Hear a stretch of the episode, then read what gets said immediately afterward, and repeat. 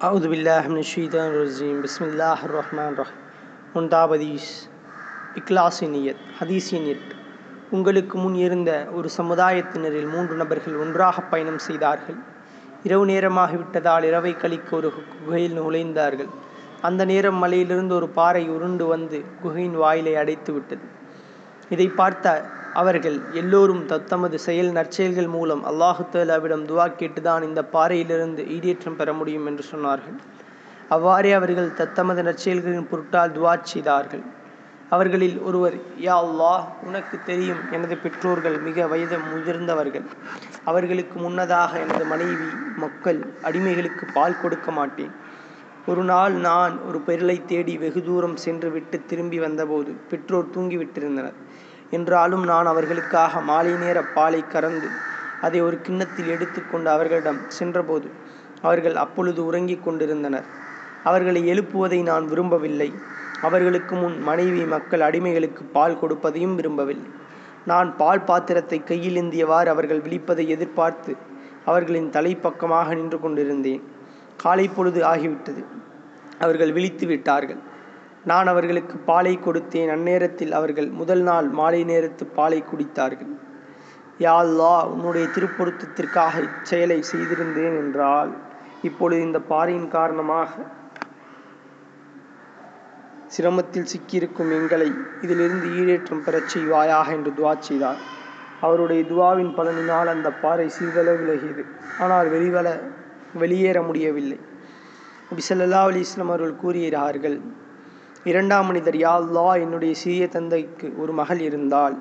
அவள் எனக்கு மிக அன்புக்குரியவளாக இருந்தால் நான் ஒரு முறை அவளுடன் என் இச்சையை பூர்த்தி செய்து கொள்ள நினைத்தேன்.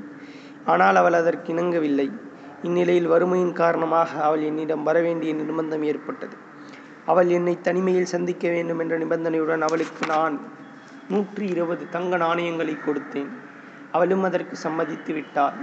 இறுதியில் என் நிச்சயை பூர்த்தி செய்ய சரியான சந்தர்ப்பம் பெற்றிருந்த போது அநியாயமாக இந்த முத்திரையை உடைப்பதை உனக்கு ஆகுமானதாக நான் கருதவில்லை என்று சொன்னார். இதை கேட்டதும் நான் என் தீய எண்ணத்தை விட்டுவிட்டேன். உண்மையில் அவள் எனக்கு மிக பிரியமானவளாக இருந்தும் அவளை விட்டு விலகிவிட்டேன். அவளுக்கு நான் கொடுத்த அந்த தங்க காசுகளையும் விட்டுவிட்டேன். யாழ்லா உன்னுடைய பொருத்தத்திற்காக இச்செயலை நான் செய்திருந்தால் எங்களின் இந்த சிரமத்தை நீக்குவாயாக என்று துவா செய்தார். அவ்வாறே பாறை இன்னும் கொஞ்சம் விலகியது. ஆயினும் வெளியே வர முடியவில்லை. மூன்றாம் அவர் யா அல்லா நான் கூலியாட்கள் சிலரை வேலைக்கு அமர்த்தி இருந்தேன்.